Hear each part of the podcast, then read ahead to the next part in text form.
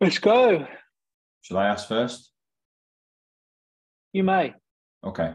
Um, I feel very confident about getting in one to one clients, partly because I know 100% I have got people results with it.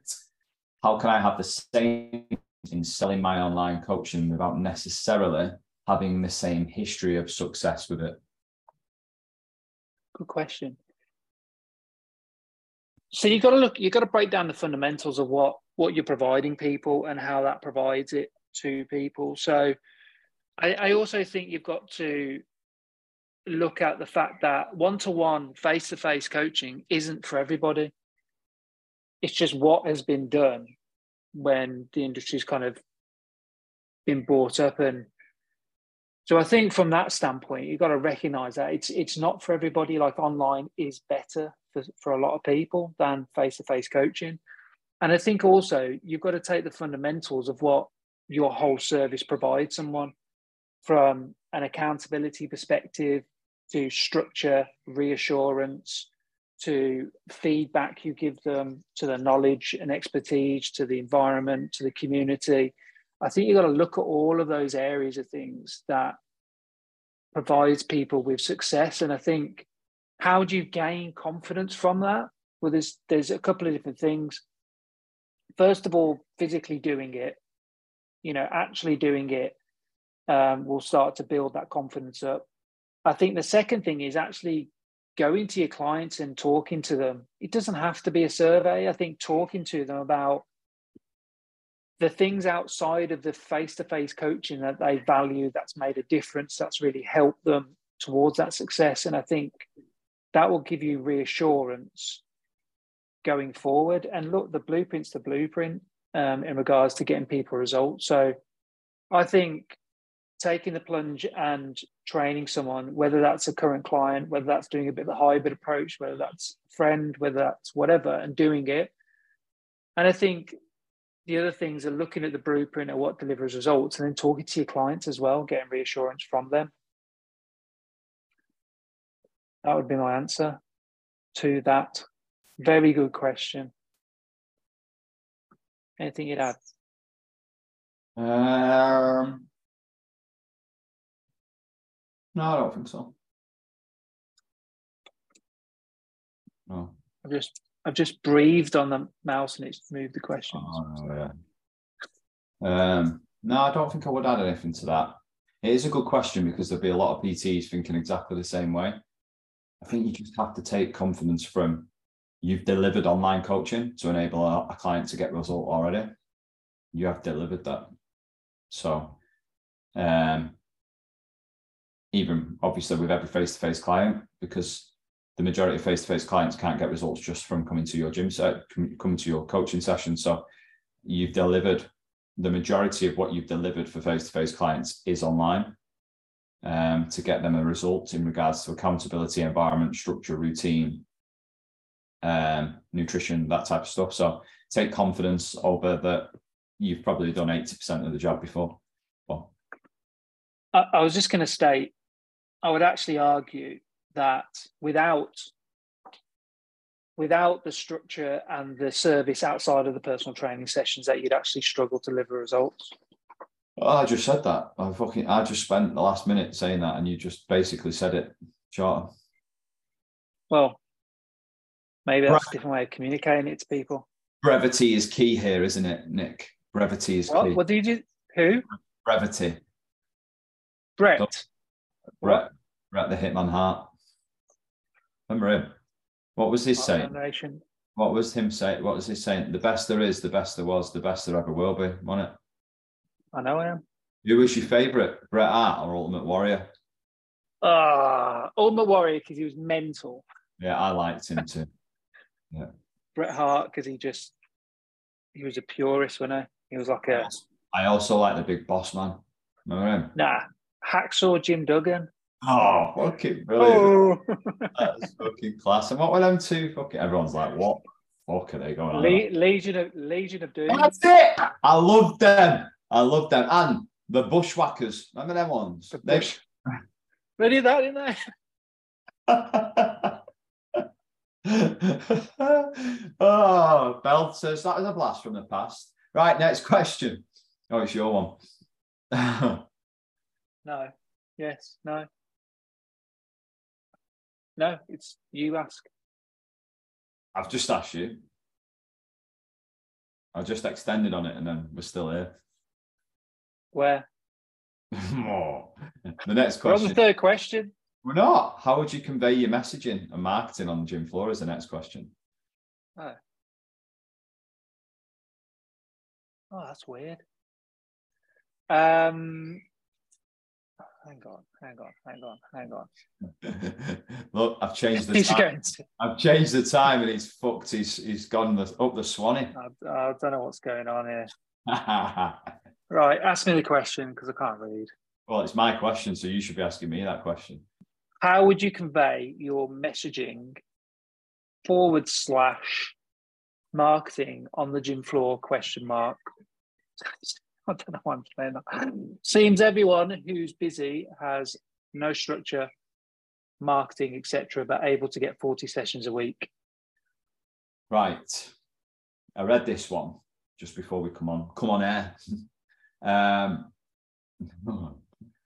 and first of all, it's a good question because when you do look up for people and you're like, well, the best principles of running a business is to have a target market, is to have structure, is to not let people dictate your diary, um, all of that type of stuff. So we know that they're probably that's best practice.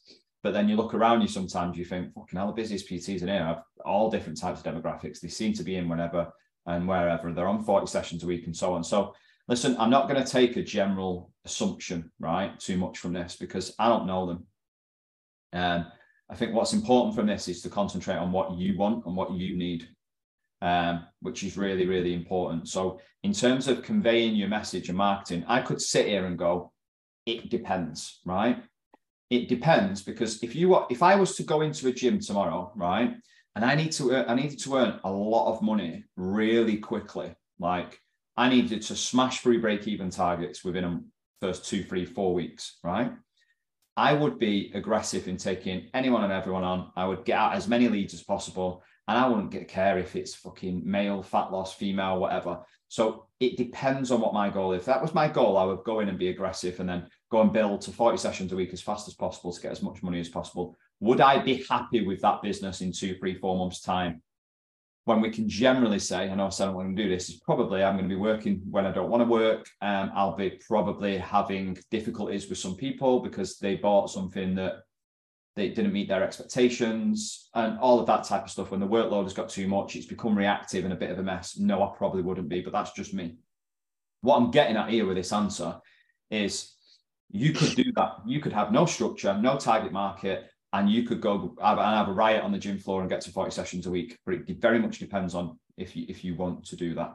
So in terms of going back to the original question, how would you convey your message and marketing on the gym floor? I'm going to be dead boring here, but I would be going right.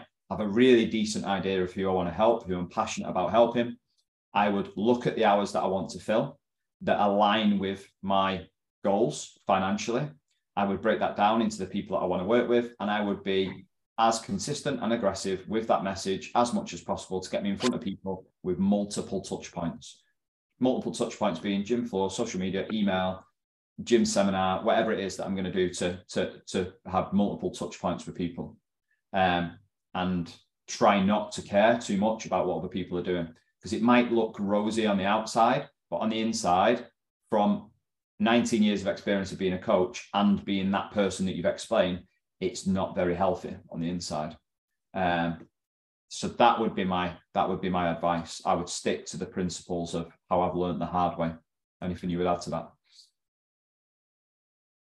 The only thing I would add is there's a reason why there is an industry now of us and uh, like business mentors and courses and marketing. Uh, there's a reason why, and the and the reason is is that even if you get to four, like, there's multiple people. I've spoke about loads last week. I'm like a broken record last week. There's multiple people in the academy now dealing with getting to capacity and managing their time, and I can guarantee if you're in a commercial facility, this might come across like, well, I'm not bothered really.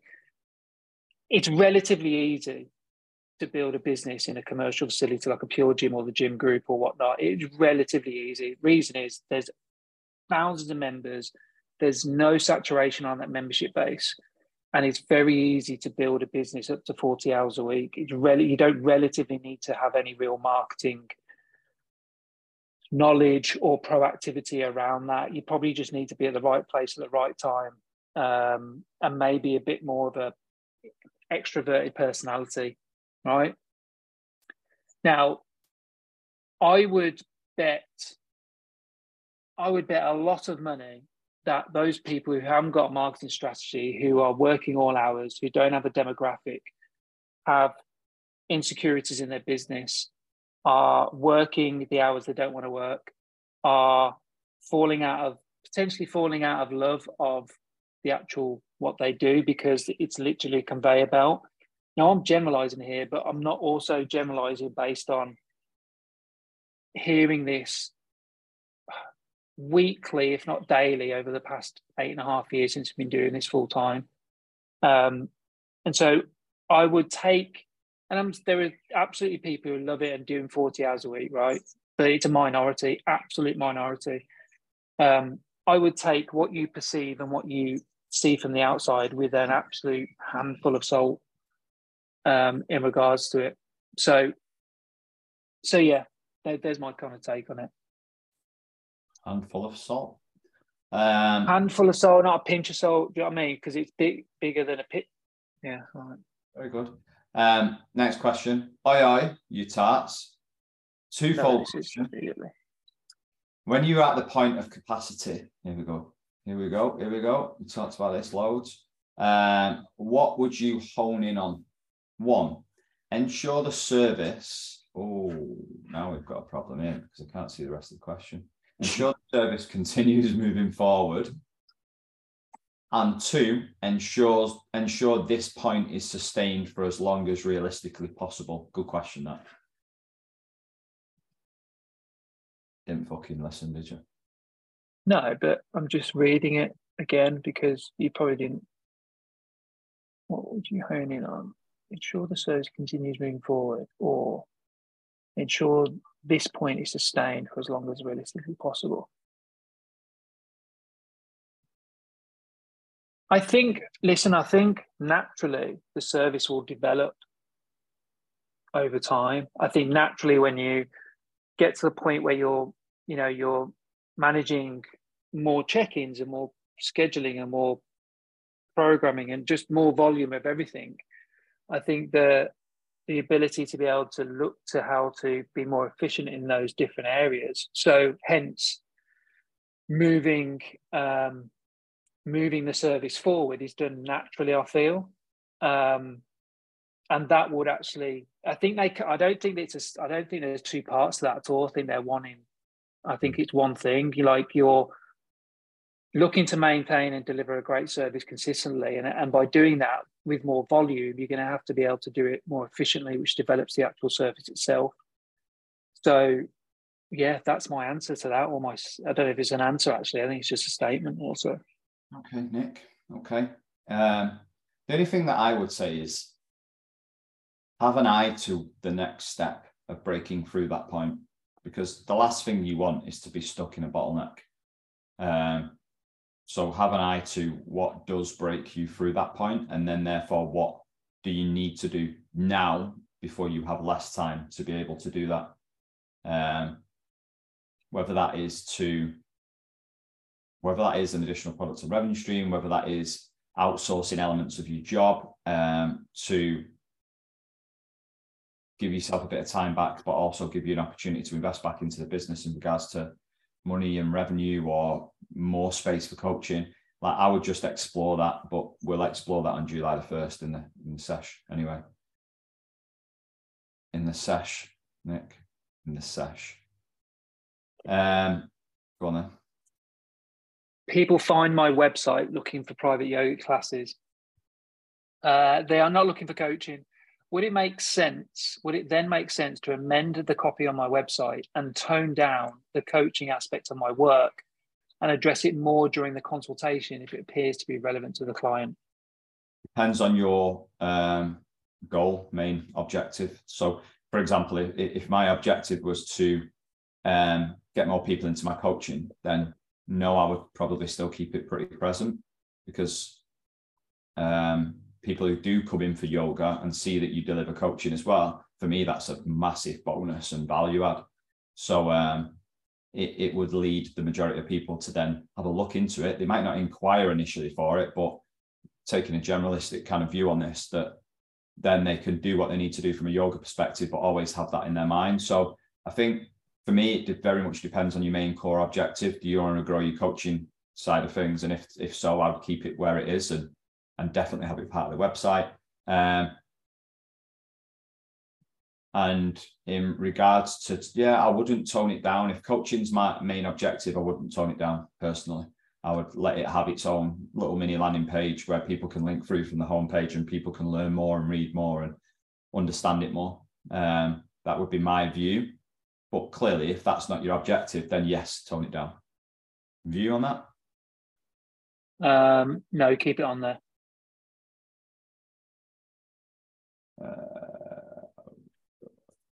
Ah, there we go. Um, above and beyond local businesses, how to have conversations and generate leads when you don't work in a busy gym. I'd actually be pretty comfortable approaching and chatting to people in the gym, but I want to work with people who don't want to be in or aren't already in a typical commercial gym. And much of the lead generation related stuff I see as suggestions is from the gym floor.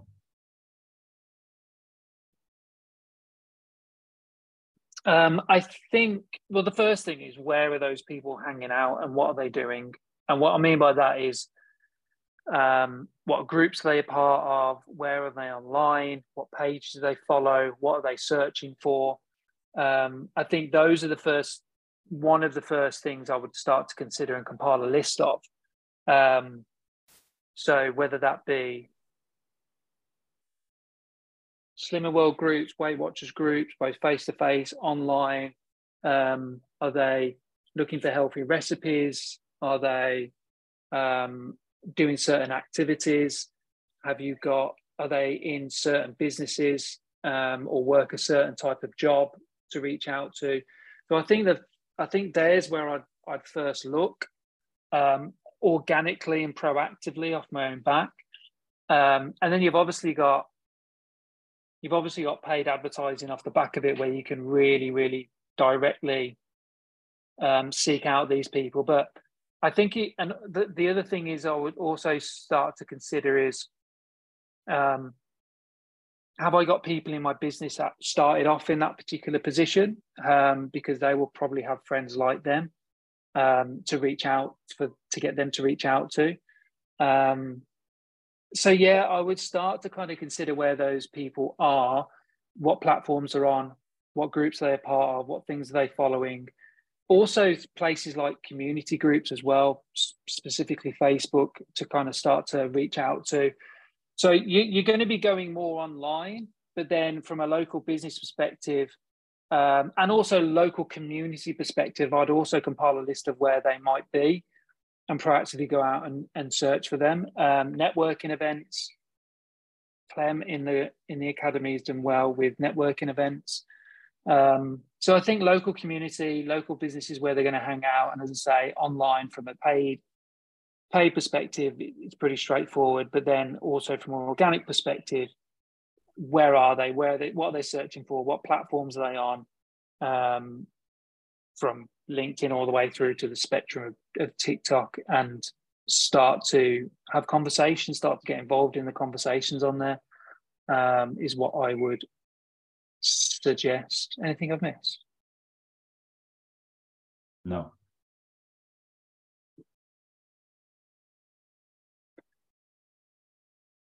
In a service that includes sessions, weekly and monthly check-ins, feedback programming, a little onboarding, what would be your next focus?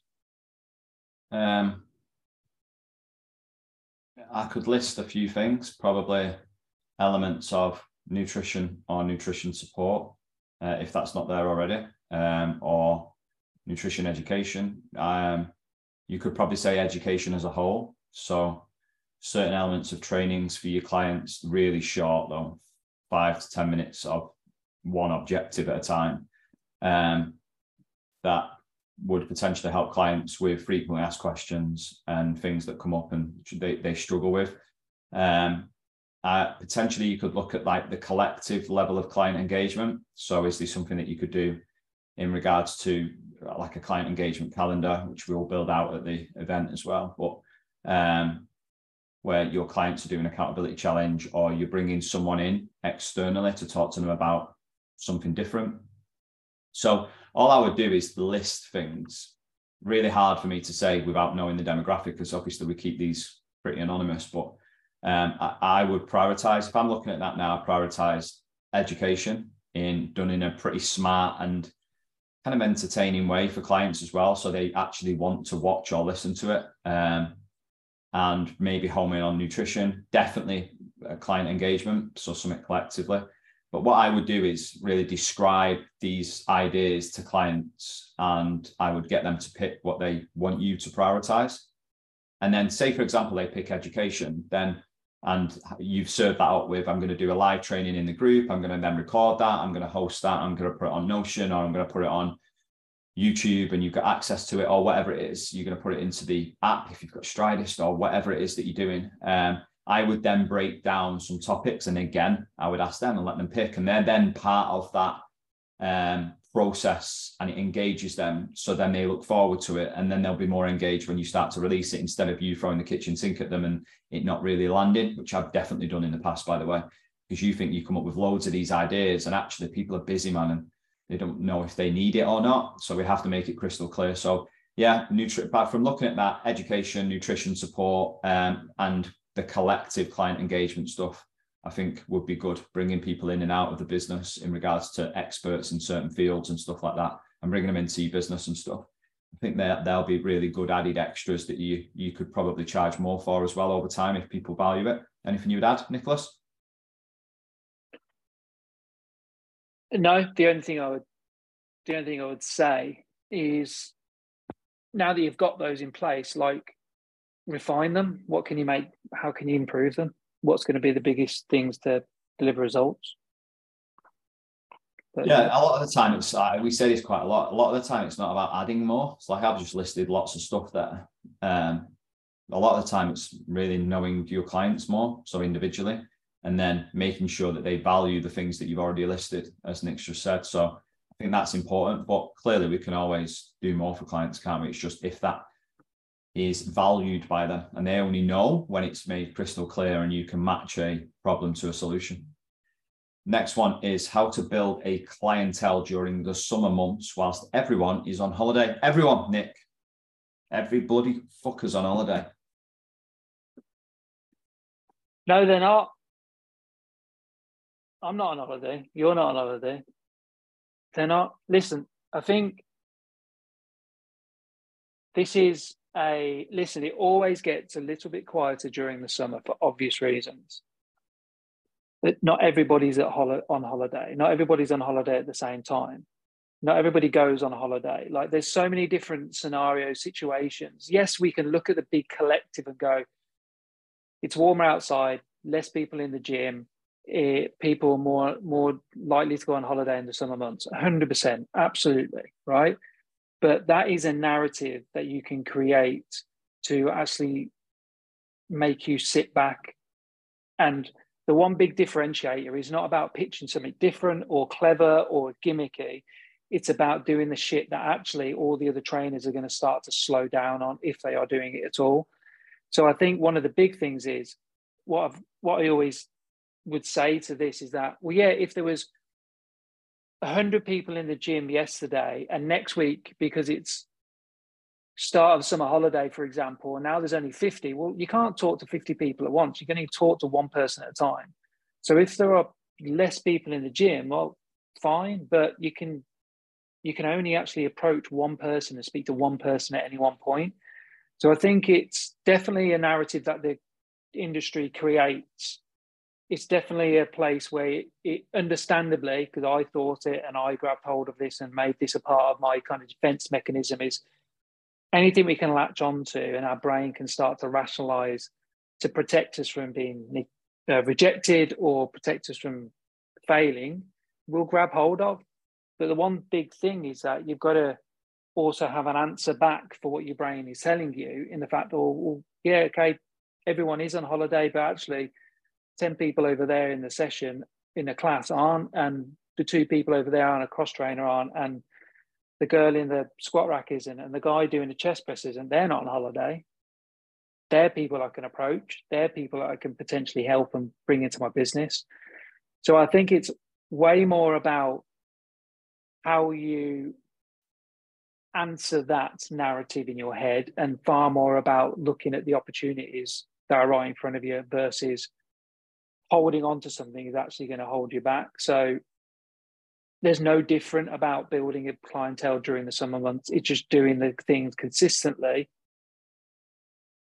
And I'm not going to bore you with frequency and all that kind of stuff because you know it, but it's more about the narrative versus the actual time period, in my opinion. Anything you'd add? Did you say no? I said no, yeah. Um, sales. I watch and listen to a lot of Paul Mosey and other sale type people in my free time. How important do you think the skill of selling is for an online coach? I found I struggled when it got to the price questions on my last consultation call, even though I'm more confident with what I do and how much I charge now.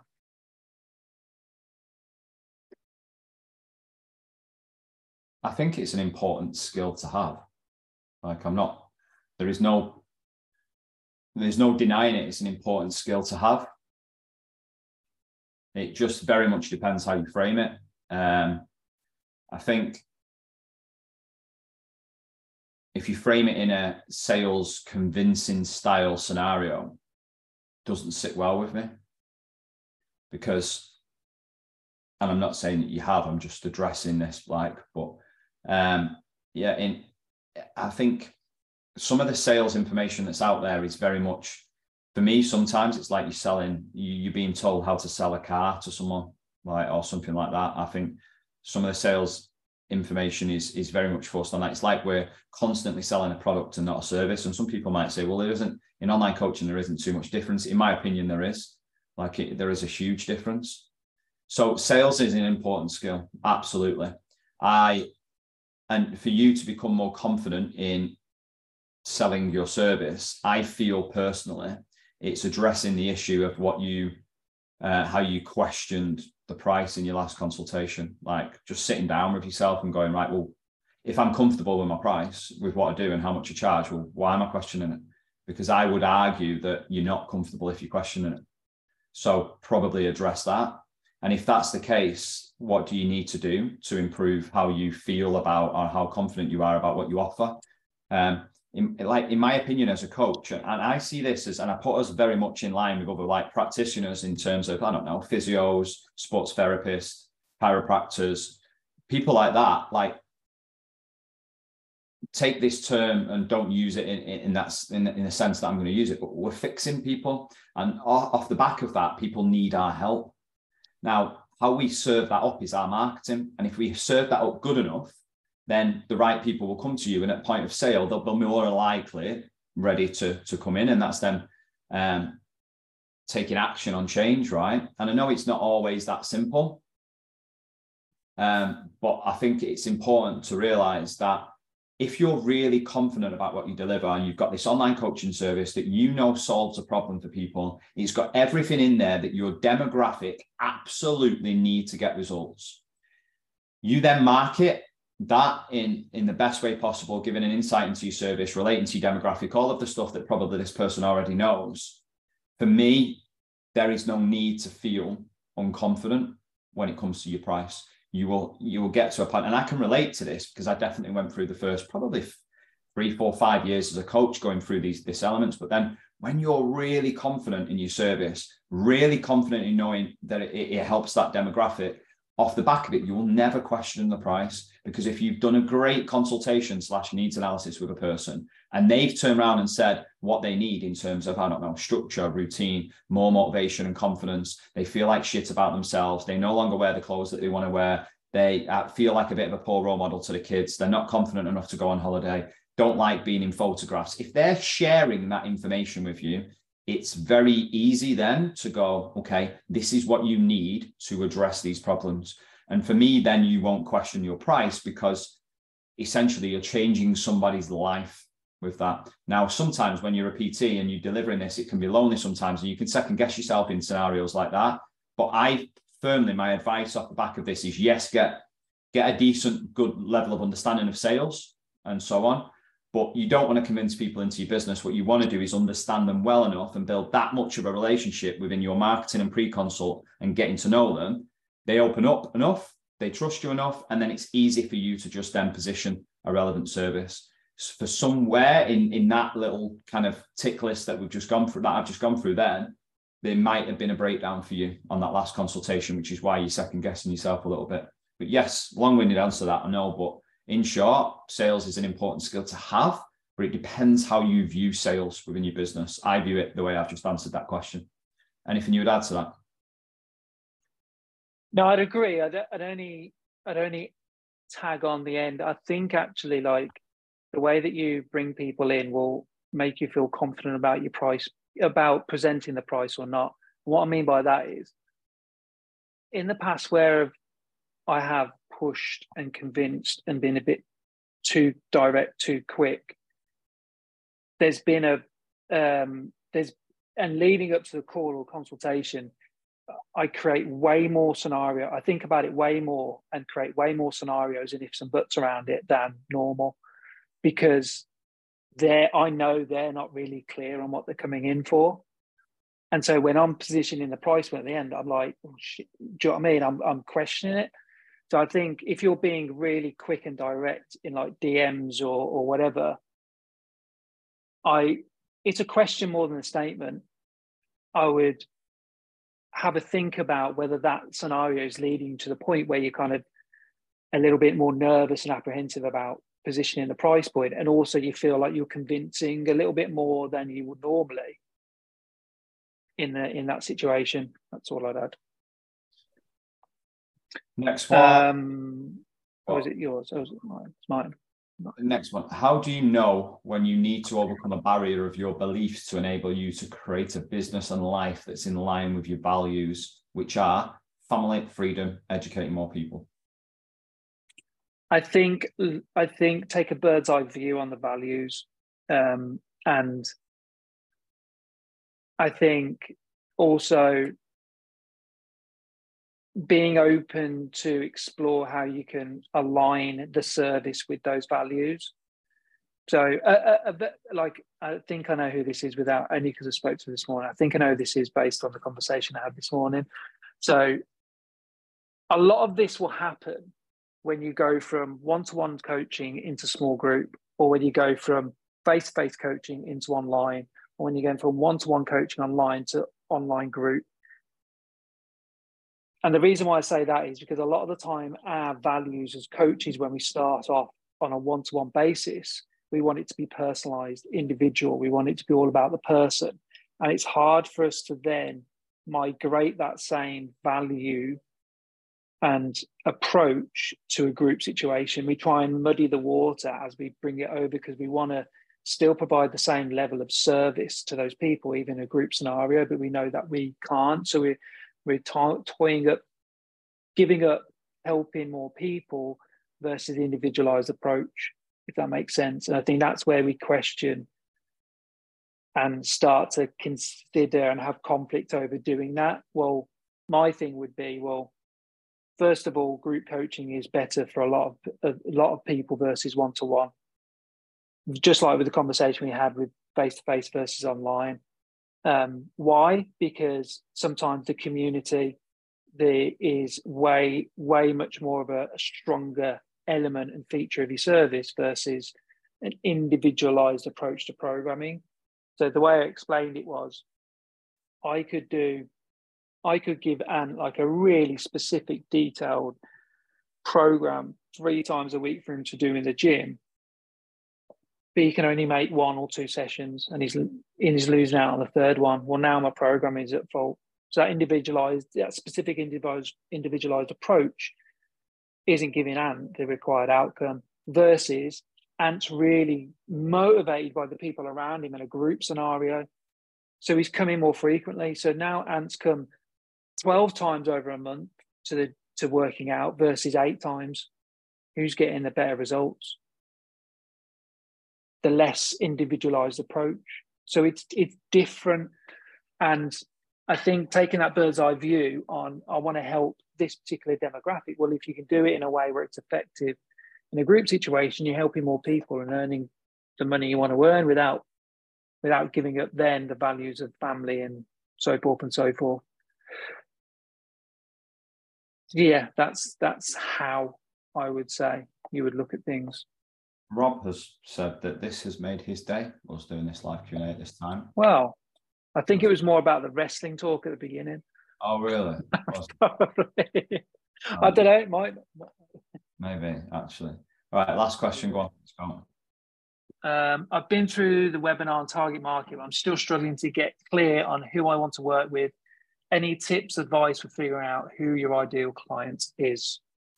Um, it's a tough one. Listen, because there's always going to be elements of conflict between um, who you would prefer to train out of passion and maybe where you're at with your training and stuff like that, and then probably torn normally on um, where the demographic and money is within your gym, for example, or online. Um, the best answer I can give you on this is be led by your passion. Like, why did you get into the industry in the first place? Like, what was your purpose of getting into the industry?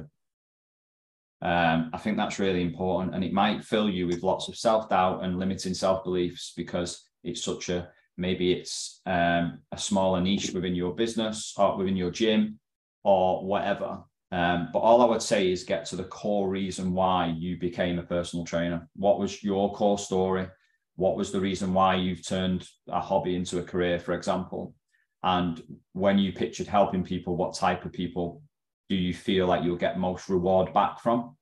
Um, and then I would go all in on that demographic. And listen, what's important about this is that you can fucking change it. Like I think sometimes go, oh, that's me forever. Like if that's just not working, not gelling, doesn't really align with you at a certain point, you can go in a different direction. So all I would say is, is take what I've just said, be led by purpose and passion of why you got into the industry, because I think that really lights a fire in your belly to and gives you more meaning behind what you do. Um, and what I mean by that is that there might be a spell at the start where you're really struggling to get your message across because you're just getting used to your marketing, where you're not getting sales and so on. But actually, there's more meaning to what you're putting out there, so you enjoy it more. There's more meaning to the helping um, helping this demographic on the gym floor because you enjoy helping them more. So there's more meaning to it. So when there's more meaning to it, for me, it provides us with a level of consistency, um, and prevents us from from probably giving up as quick as we want to do.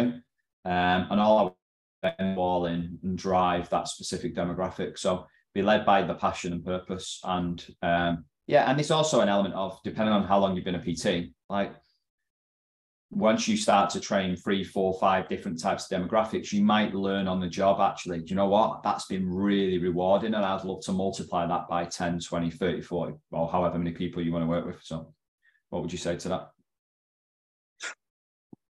I'd agree. I, I, think the added, the only added thing I would add it, I'd put in there is commit. Like you got to commit. You got to commit and go all in on on who you decide. And if you're in conflict, try try a demographic for like four months, um, five months, whatever. Um, but I think you know. I think you edge towards, and maybe it's not the minute detail potentially at that uh, right now, but like commit, go all in. That's the biggest thing. I one of the biggest things is when people have people mainly have a kind of a good idea. We need to dig in deeper a little bit and whatnot, but it's it's just fully committing and going in on it.